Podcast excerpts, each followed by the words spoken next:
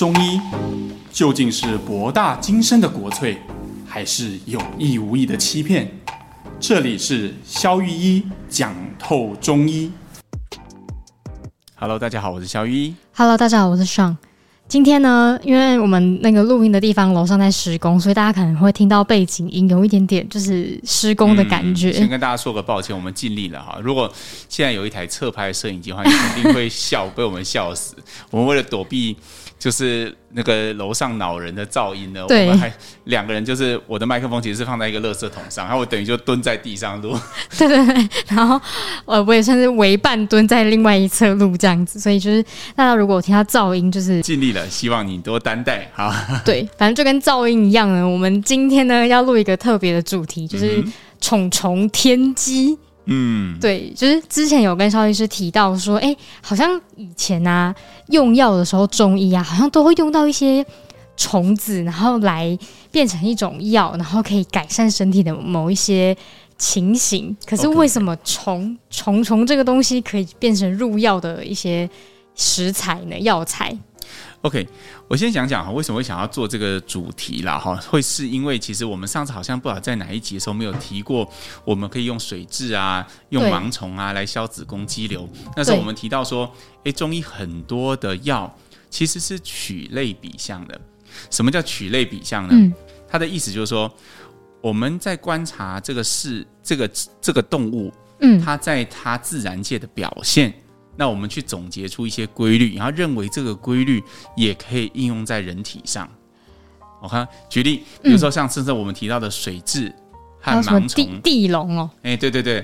你看哦，水蛭和盲虫，大家如果以前小时候家里乡下有种田的话，嗯，哦，那你大概就会认识这两种，算是害虫吧？害虫，对，对，就是你如果在水田里，哎，你突然觉得你脚刺了一下，哎，那八成哈就是水蛭在咬你，黏住了，吸血虫嘛，哈，对，OK，那我们就认为它在大自然界的表现是它的吸嘴。可以把血吸出来，嗯，那我们就认为你把这个东西吃进你的身体以后，它也可以把你身体的血瘀吸出来。哦，嗯，所以在这种背景的取类比象的背景下，我们就认为水质是可以消除子宫肌瘤，因为很多子宫肌瘤都是血瘀的问题，就是淤血呢，就是反正就是跟它对我们人体在活着的时候做的事情很像。哎，对对对，就是这个意思啦。好，那我们上次好像还有提到的。还有几个哈，比如说很有趣的是像呃江蚕，江蚕哦，大家小时候有养过蚕宝宝吗？有啊，就是一条一条白白会吃桑叶的那个，对，会吃桑叶的那个。你有喂过蚕宝宝喝水吗？好像没有哎、欸。对，如果哈你以前你曾经大发善心过，像我小时候就是这样，我就突然觉得。他们都没有喝水，很可怜呢。为什么都只给他们吃东西不喝水？我就会想象，如果人只吃东西不喝水，就会变得很干嘛。对，有些咽不下去，所以我的同理心就发作，我就 喂他们喝水啊。我就弄了一小盆水在旁边，就隔天我蚕宝宝就全死光了。为什么他们会死光？因为蚕宝宝终其一生都只能吃桑叶，不能喝水。哦，所以哇。所以它其实就是这是一个很特别的一个现象，对，这是一个很特别的生物。所以我们从这个生物上面总结出什么呢？就是它既然一辈子都只吃东西，不喝水，不喝水，那它进到我们人体里面，嗯，它就不会。我们前一阵子在讲出汗的时候，我们有讲过水的代谢嘛，对，它就不会进入水道去调控水的循环问题，它就会进入所谓的谷道，谷物的谷，嗯，去调节所有肠胃相关的问题。哦，等于是说，它也运用它在世在世的特性，然后进入身体作用一些机转。对，你看哈，比如说什么时候我们会用姜蚕呢？像比如说，呃，我们有时候在一些皮肤病，嗯，会用到姜蚕。好，那我只要看到这个患者的舌苔，它是黄黄的啊，代表什么意思呢？就是代表他的肠胃里面有热哦，嗯，哦，或者是他的肠胃不太干净哦，那但是又不太。需要用到很强的泻下药，比如说像大黄啊、芒硝去清除那些热的时候，嗯、我就会使用姜蚕。那讲到一样是叫蚕的另外一种，就是夏天很吵的那个，也有也会入药吗？哦，对，比如说姜蚕哈，跟它对应的就是蚕蜕，蚕蜕就是蚕脱下来的那个壳啊，壳，嗯，因为那大家只听过蝉叫嘛，对啊，那那个蝉叫很大声，那。蚕会吃东西吗？蚕的食物是什么？水吗？其实蝉呐、啊，就是正好跟蝉相反。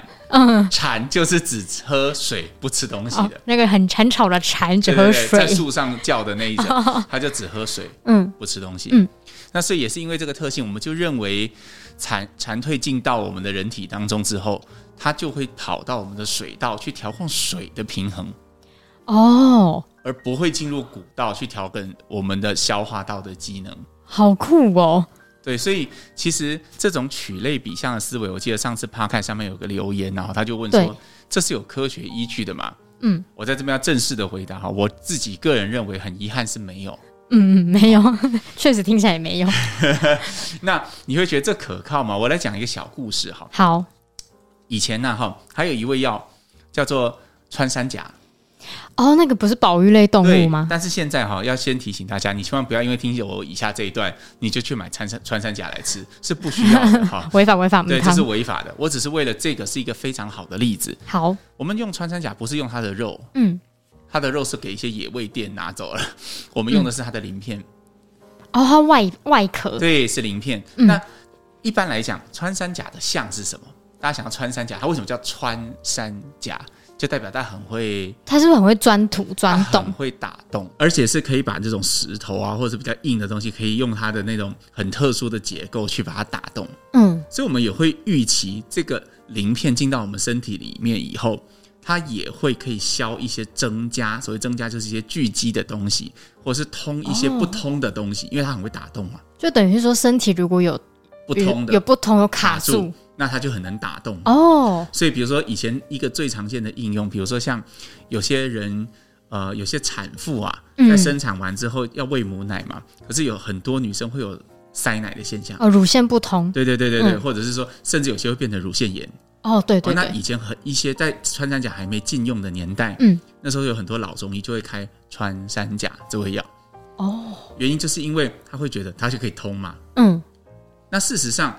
效果确实是不错，但是我现在都不鼓励这样做了。其实用软磷脂就可以解决问题，大家不需要哦，软磷脂，对对对。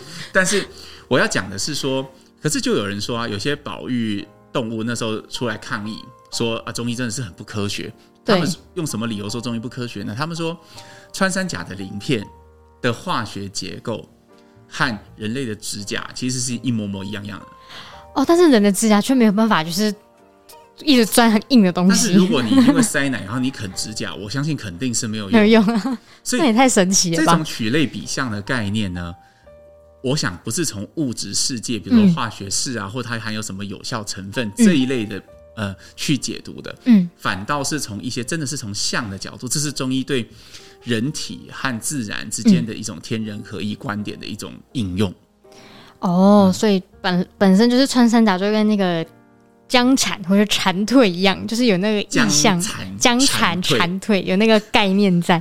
而且我还另外查了很多虫虫哦，比如说还有什么蜈蚣啊、蝎子啊、土鳖虫啊，然后蛇啊、斑毛啊，然后螳螂、盲虫、蟋蟀、九香虫。OK，这些真的很常开吗？呃，其实不是那么长啦，因为动物药基本上你出现在药单里面，患者都会有一定程度以上的抗拒啦，哈。但是通常需要清晰的解释说，我的习惯是会向患者清晰解释为什么我要使用这些虫类药。嗯，有一味药我自己不用哈，但是我看过我的老师用，就是乌鞘蛇，就是我刚哦，就是那个蛇，对对对。嗯，那这个蛇哈，如果大家可以 Google 一下它的。图片，呃，我跟你说哈，如果你怕蛇，你就不要去 Google 了啊。它也可以叫过山刀，对不对？对对对对对，这个东西哈，你看它的样子就知道，哎，它皮肤的长相非常特别，乌鞘蛇。那它确实就用在皮肤病。因为它是拿来干嘛啊？它是就是治哪种皮肤病？可以治疗皮肤炎，很多皮肤炎都会有很多老中医都会使用乌鞘蛇这一味药了哈。但是我自己是觉得，其实现在现代来说，其实这些东西都有一些替代品，比如说像我们刚刚讲的穿山甲，嗯，我们不见得一定要为了某种药用目的去伤害动物了，我们都是基本上，我们其实是可以用一些替代品去去去完成同样达到治疗的目的。嗯，我们讲这个主题，并不是说动物药有多好用，而是告诉大家中医这种很。独特的嗯曲类比象思维，从动物这个观点上，其实是非常可以窥见中医使用药物的一些特殊性。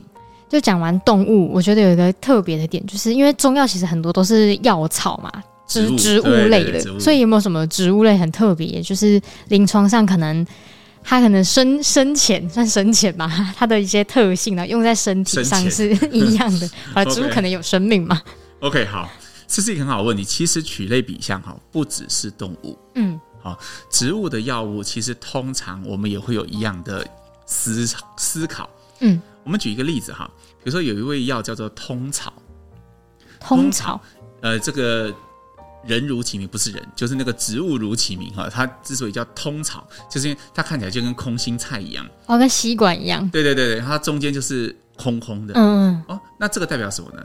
我们老祖宗就认为，哎，这个像就很像什么？我们的血管哦，中间是中空的。嗯，所以像有些。中医主张哈，当归四逆汤里面的木通应该是错了，应该是要用通草。嗯，那为什么？就是因为通草就是有这个像，它就是可以通我们的血液循环。那所以当归四逆汤这味药，我们很常用在雷诺氏症。雷诺氏症是什么？就是你周边血液循环不良，有时候容易生冻疮，或者是有时候会有一阵紫、一阵白、一阵红嗯这种缺血现象。嗯，那我们就认为你只要用了通草，因为它有这个象，嗯，它就可以通过。通过。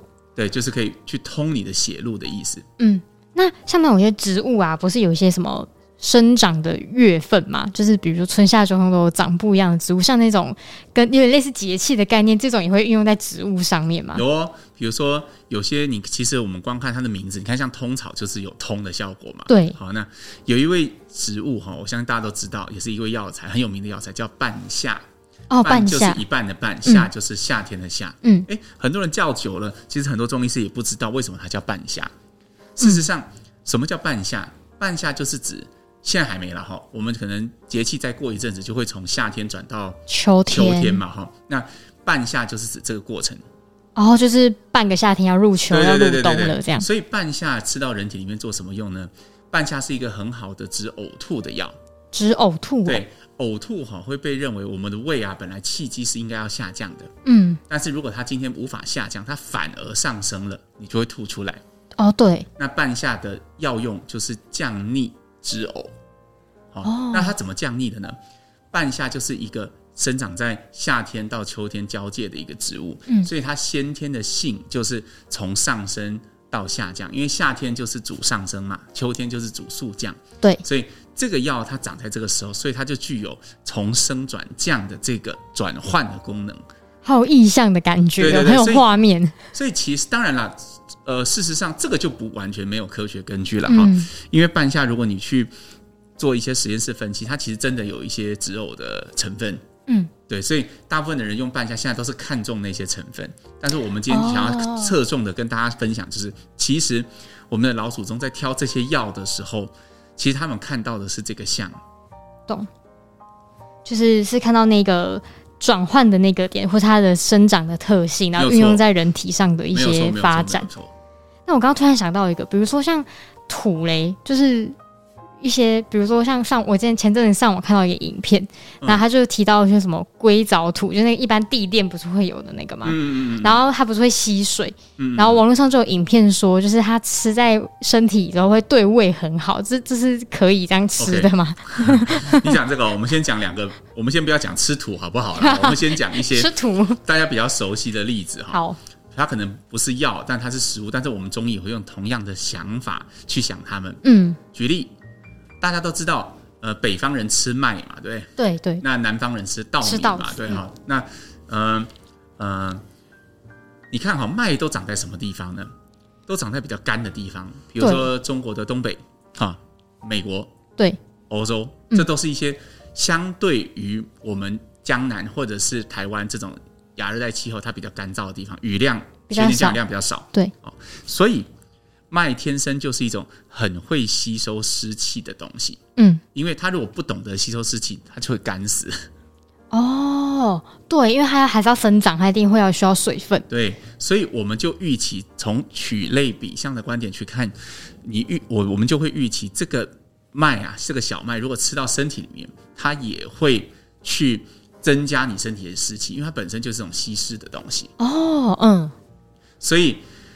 我们常说，哎，很多人现在不是在讲说无麸质饮食啊，如果多吃麸质，身体容易发炎啊，对对对，多吃麸质，身体容易有湿气啊，嗯，其实就是构建于这个观点之上，也可以用中医来解释。嗯，你看，你看它的对立面，像我们刚刚提到的稻子，对，如果你去乡下看过的话，稻子都长在水田里面，对啊，如果他不懂得排湿的话，它会烂掉，就淹死了。对，它真的是完全种在水里面。对对对对对，所以。稻米天生就有排湿的特性，所以我们会认为所有禾本科的植物，比如说包括玉米啊、玉米须须啊、淡竹叶、竹子、竹子的叶子，还有像稻米，它都拥有排湿的效能。嗯，所以很多人会鼓励，很多中医师会鼓励你多吃饭，少吃面，这样会造成你体内的湿气比较容易排出。哦，原来是这个。有皮肤病的人，如果多选用饭当主食，而少吃用面。面粉，嗯，面包，那你的皮肤病可能会改善，嗯嗯，因为你身体的湿气会变少，嗯。回到那个吃不吃土的问题哈，对啊，那个土 吸水的土，嗯，有些这个有意向的土了哈，比如说我们最后再来提你说的那个硅藻土，好好好，有一种药材叫皂心土，哦，所以真的有吃土，哎，真的是在吃土，吃土，皂是哪个皂？就是我们生一个炉灶的那个灶，嗯，然后心就是心脏的心。土就是吃土，造型土。对，那它是什么呢？就是我们那个，如果你有去过奶奶家，然后他们以前那种锅炸的那种厨房，都会有一个灶，然后那个灶就是旁边，它就是用土去堆出一个烧出来一个这个这个窑的那个样子。嗯，对，那个上面的那个黄黄烧到有点焦焦的那个东西，那个就是造型土。那个可以干嘛？对，你看这是什么像？造型土跟一般的你马路上的土有什么不一样？哇，它耐热。哎、欸，对，还有它是经过烧的，烧对吗？哦，对，它可以容纳高温，它有火的相，嗯，所以造心土可以温暖我们的肠胃，哦，因为土可以入肠胃，肝心脾肺肾就对到木火土金水嘛，对，所以土是肠胃的相，哦，那它又是造心土，又是比较热的土，所以它可以它可以温暖我们的中焦，温暖我们的胃，嗯，跟肠，嗯，所以回到。我猜了哈，你刚刚说网络上有人在说，哎，吃硅藻土很好。我猜他大概是这样想的，因为硅藻土本来是做什么用呢？哦、我都是拿来做我家浴室外面的地垫的哈，这样脚湿湿的时候踩上去就会瞬间干，而且它自己也会很快就干燥嘛。对，没错。现在甚至有人拿这个东西来涂在墙壁上嘛，嗯，对对对，环保建材，它可以吸空气中的湿气，等于是有点自然的除湿效果。嗯。所以有可能他也是相信 这东西进到身体里面之后会吸湿气吧，因为我们的肠胃本来就是喜燥而恶湿的嘛。嗯，所以所谓什么叫喜燥而恶湿，就是他很喜欢干燥、干爽，不喜欢湿气。嗯，所以你吃了硅藻土后，也许你的肠胃就会变得比较清爽。也许对，但是我为什么要刻意讲这件事呢？就是因为大家要知道取类比象。是有极限的，哦，这就是一个最好的例子。嗯，就是说，当你把曲类比象无限制的应用之后，你会发现，只要你凹得过来，都是对的。对，有道理。所以，我们这边只是提供一个趣味性。嗯，就是刚刚说，哎，古人是这么想的，他们的思维里面有这一层，嗯，但是实际上对于临床有没有用，其实还是要取决于最后的结果。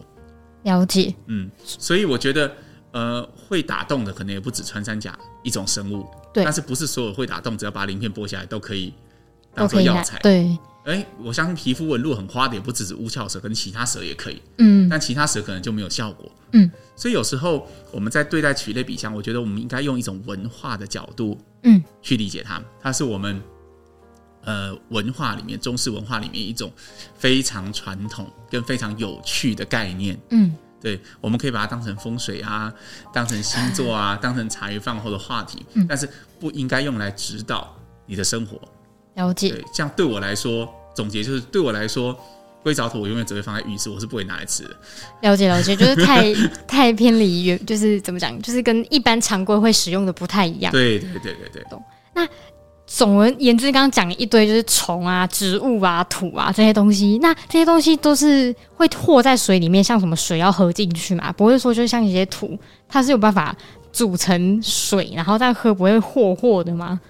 黏黏稠稠之类的。这是一个蛮好的问题哈，就是我其实我们临床上常会有一些患者问我们说：“哎，肖医师啊，到底水药和粉药有什么区别了？”嗯，那。其实我觉得在这边顺便利用这个机会，我们做一些简单的区分。好的，第一，是效价的区别。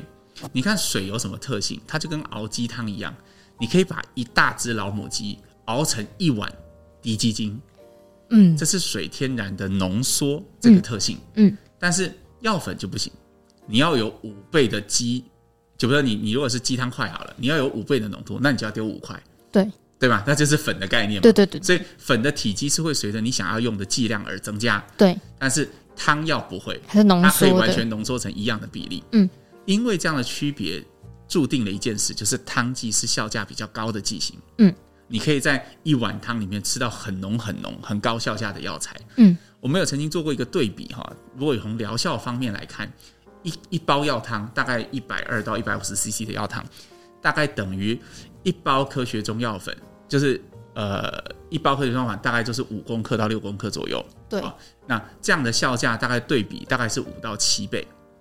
哦，五到七倍差这么多哟。对，哦，所以我们可以看到，就是通常我在临床上，如果是比较久的病，嗯，比较难的病，嗯，然后呃比较慢性的病，嗯，哦比较不好治疗、比较顽固的病，我会通常会使用汤剂，就是让它药效就是比较多、比较强一点。但是如果你是感冒，你只是今天吃坏肚子在拉肚子，哦，那一两包药粉就搞定了，那不太需要药糖，哦，不用那么浓。对，我们从会从严重程度上来做一个区分。嗯，再来就是刚刚上刚刚问的这个问题，有一些质地很特别的药材，嗯，是比较不太适合用粉的。比如说，哦，如果你今天我们举例哈，比如说呃石膏是因为我临床上非常常用的矿物，很多患者看到药单问我啊。上次我还记得，我有一个学妹来跟我的诊，然后她就说她妈妈有皮肤病，她看到我这样开，结果她妈妈一看到药单，这能吃吗？石膏这么多，然后她拿去中药行，中药行老板跟她说：“你确定要放这么多吗？”她讲的她都有点害怕。嗯，可是她其实她用的剂量是我平常用的剂量的一半，所以平常真的开很重。对，那每次有只要有患者质疑，我都会这么说哈：你喝的是矿泉水，不是在吃石头。哦，矿泉水吗？煮水药的时候，石膏是这么用的。通常我们会把它弄成断成块状，或者是粉，都每家不太一样。然后你会用布去把它包起来，然后打去水里面去水里面煮。所以当你煮完药汤捞掉，那一包石头都还在。也就是说，哦、石头没有进到你的身体里，所以你没有吃石头的问题。哦，你只有喝矿泉水的问题。嗯，懂。哈哈，它那个有效。的清热的成分已经在萃取的过程中，它已经被萃取出来了。嗯，嗯，我们是不需要把石头吃下去。可是你可以想见，如果是药粉会怎么样？吃你就没有办法，你就是要吃石头。所以在这种情况下，你就会发现石膏在药粉的剂量就不能够大，大了之后，矿物类的药材就是会让人会感觉到不舒服。嗯，但是汤剂你开的再怎么大，都不会有不舒服的感觉，因为它就是萃取出来的。对，所以对有些药材来说。汤剂是必要的剂型，懂？对，那还有一些是很难，比如粘性很高的药材，哦，它反而就是粉剂是必要的，对吗？对，它反而就是反过来，粉剂是必要的。哦，比如说像有一味药叫白及，及是上面一个草字头，下面一个推己及人的及，哈，嗯，这个药材通常用来做什么用？它可以呃。比如说有一些胃溃疡的患者，他常会胃痛，白及是一个特效药。嗯，为什么呢？这个白及进到我们胃里面，它被酸性的环境刺激之后，它就会变成糊糊黏黏的，好像 OK 棒一样贴在你的溃疡伤口上。哦，所以它如果变成水药的话，那一包就是对啊，就勾勾嘛，勾勾。嗯，对，所以当然其实也可以加，但是我觉得这种就是药粉会比药汤来的更好哦的一个范例。所以我觉得我们有时候选择剂型，它也不完全是。呃，效价的问题，它也跟这个药材本身有关，跟特性有关。再举例，比如说有些是芳香类的药材，芳香类哦，比如说薄荷，但它有时候、嗯、呃一些，如果你有喝调酒的习惯的话，马希朵不是也有一点薄荷？有有有有有。那这种东西，你有看过有人这样吗？薄荷煮很久会怎么样？炒煮酒都会。就苦掉了嘛，掉它的香味那个薄荷特有的那种沁凉的香味，嗯就不见了。嗯，嗯，所以这种药材通常我们在药单上面开的时候，我们都会在刮胡写后下，意思是我们希望老板在帮我们整个煮完以后，最后再把一把薄荷加进来。哦，就是赶快趁，不要让它变苦。后下就是把所有药都煮完，它是最后下的那个，意思是这样。如果可是我粉剂就没有办法。什么后下不后下，哪有这种东西？科学中药都是用大锅炉煎煮，它没有什么后后不后下的问题。嗯，所以在这个指导的原则下，有很多芳香类的药材，甚至是比较轻的药材，它会走到鼻窍啊什么的。我觉得它的效果都会大打折扣，在粉剂下面。哦，所以因为粉剂就是它已经呃大煮特煮，然后又又把它喷在那个什么。对，上面，所以就是不太没办法吃到那个精华中的精华。没有错，没有错。所以其实我们在选择用这些剂型，除了我们考虑的效价，然后还要考虑到药物的质地，嗯，跟药物的特性。懂。好，那请肖医师帮我们今天总结一下，就是各种，比如说曲类比象啊，然后到刚刚我们刚刚提的一些水药、粉药的一些区分。OK，其实哈，我们今天主要我们是借由回答了听众的一个问题，就是对于虫虫这个这些动物的好奇了。哈，我们开启了一个聊天哈，聊一些中医的相关的哲学性的一些很有趣的东西跟大家分享。嗯，那最重要的四个字就是刚刚上说的取类比象。嗯，好，什么是取类比象？就是我们在观察这个动植矿物在大自然中的表现，那、嗯、我们认为这种。表现也会同时作用在人身体上，嗯，所以我们刚刚分别从哪些动物啊、哪些植物啊、哪些矿物啊、哪些土啊、嗯、这些观点，去一一去取看我们中医如何去看待这些象，然后我们如何把它应用在身体里面。嗯、但是我们同时也提醒，取类比象是有一个极限的，没错，我们不能把所有东西都。认为只要取类比象合理，它就应该有疗效。一切的疗效还是以临床实际上为准。没错。那我们最后也借机跟大家讲了一下，诶，大家常问的水药和粉药到底有什么样的差别？它的区分到底在什么地方？什么样的药材？什么样的药材特性？我们应该选用什么样的剂型？嗯嗯，这是提供给一些资讯给大家参考。好的，那又来到我们练留言的事。念留言，念留言的时间。然后，呃，本周我们来念两两则留言。那第一则是呢，呃，有听众询问说他是长期患有，完了这个英文我可能需要请肖医师直接看。Behçet disease，这是一种那个会口腔会有溃疡的病。哦，他是长说长期患有口腔溃疡的长期病患，他今年二十四岁，然后他从国中就开始发病，那一开始以为是普通的长褥疮这样子，然后也只有口腔跟嘴唇会有溃疡的问题。所以刚开始呢，他是有去看过中医吃药，但越看越糟，一直没有好。然后到后来，还是再到医院看西医，也用了很久才鉴别出这个病症。然后西医以前告诉说啊，他这个长大就会好了。可是他到现在轻则每个月都会在经期来的时候一起发病，然后经期完了呢，就在一个礼拜左右才会好起来。最让他困扰的就是他因为长那个智齿，口腔内壁就开始溃疡，所以在吃东西的时候就会有困难，完全吃不了东西，还一直因为口腔内壁被牙齿刮到而哦，一直醒来，有睡跟没睡是一样的，嗯嗯、特别是。夜上啊都不太睡得着，所以早上就比较能够睡得进去。嗯，然后他想要听看看肖医师的意见。OK，Behçet disease 哈，它是中文有些人翻贝瑟氏病，有些人嗯，嗯，有些人翻白塞氏病，其实应该念贝色氏病比较好啦，因为它跟原原先的发音最像。嗯，那不管怎么说，它是一种自体免疫疾病，然后它的特色就是表现的就是。这位患者讲的最常见的就是以口腔溃疡为主，嗯，而且那溃疡很夸张，会长得很大、很痛、很深，哦，而且不容易好。这边好了就换另外一边这样，嗯，好，那它本身是一种免疫问题，也是我们之前有讲过自体免疫疾病嘛，就是说你的那些防卫的系统哈，你的军队不晓得为什么 K 笑会去攻击自己，那他攻击的标的就是口腔的黏膜，嗯，嗯，好，那这个病其实我治疗过蛮多的，其实，嗯、呃。同样都是贝瑟氏病，我用过的这个处方其实很多种，所以我还是鼓励这个患者哈，嗯，他没有一个固定的处方方向，懂？嗯，比较常见的几个，比如说，如果你是口腔溃疡，但是你同时伴随着肠胃不适，又或者是你常常在拉肚子，哦，那这个可能是甘草泻心汤症，好，但是有一些。它可能伴随的是常常长痘痘啊，火气很大，出油啊，然后食欲很好，那这可能是三黄泻心汤症。所以其实这些病，甚至有些哈是很严重的口腔溃疡，但是实际上它这些热全部都是假的啊，假热是假的。对，我们用了很温燥的药，反而就好像就好了。所以我讲了这么多，并不是说你照这三个去试试看，不，绝对不是这个意思，而是我觉得你可能要找一个真的专业的中医师去帮你鉴别出你到底是什么问题。因为如果你之前看过中医，你觉得都没有什么太大的疗效，那代表之前的处方方向，我认为有可能有一些问题，这需要重新再再评估一下。好的，那就请这位听众可能再找其他医师来协助你。好，那我们再念下一则留言。他说：“肖医师跟上你好，那感谢你们录制使用的优质好节目。本身深受便秘呢，跟痔疮生产后的痔疮之苦。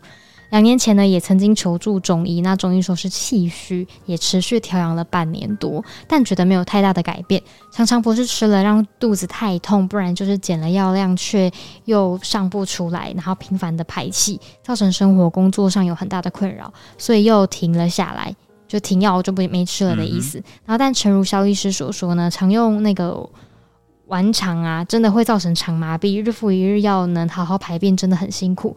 加上痔疮等级大概是属于二到三级，然后还记得回听那一集，医师说是可以根治的，他觉得很心动。但是本身住在桃园，不知道医师能否推荐桃园的好中医师呢？因为他想要敲碗呢。跟月经相关的知识，比如说有同事就说，他的中医师说，女生一生一生会流的经血量是是一定的，这是真的吗？那经血每次要流多少量才是正常的呢？那感谢小雨姨的回应，非常谢谢你们。OK，呃，陶关于那个推荐医生那一块，我们在私讯。你请你私讯我们，然后我请小编回复你。好的。然后，呃，产后痔疮啊是非常多女性的困扰了哈，因为生产的时候因为负压的增加哈，然后整个怀孕过程也没有办法太去注重这件事情，所以就造成那个地方的循环不良，然后甚至就一直都从产很多女生是从产后就一直都会有这个状况。对，那我的建议是，呃，嗯，不要在排便的形质上面打滚，因为呃。以现代医学的看法，哈，排便就是既不能太软，又不能够太硬。对，意思是，如果太软的话，你就会把那个伤口都一直泡在里烂烂的东西里面，那它就很容易发炎。哦，发炎。但是如果太硬的话，可以想象它很容易划过的时候，它就容易流血、出血，然后有疼痛，然后反复出血疼痛，它就越长越大。对。但是，所以看起来之前呃，跟你配合中医师就是一直在这个排便药的进退上面在那边拿捏了哈。嗯。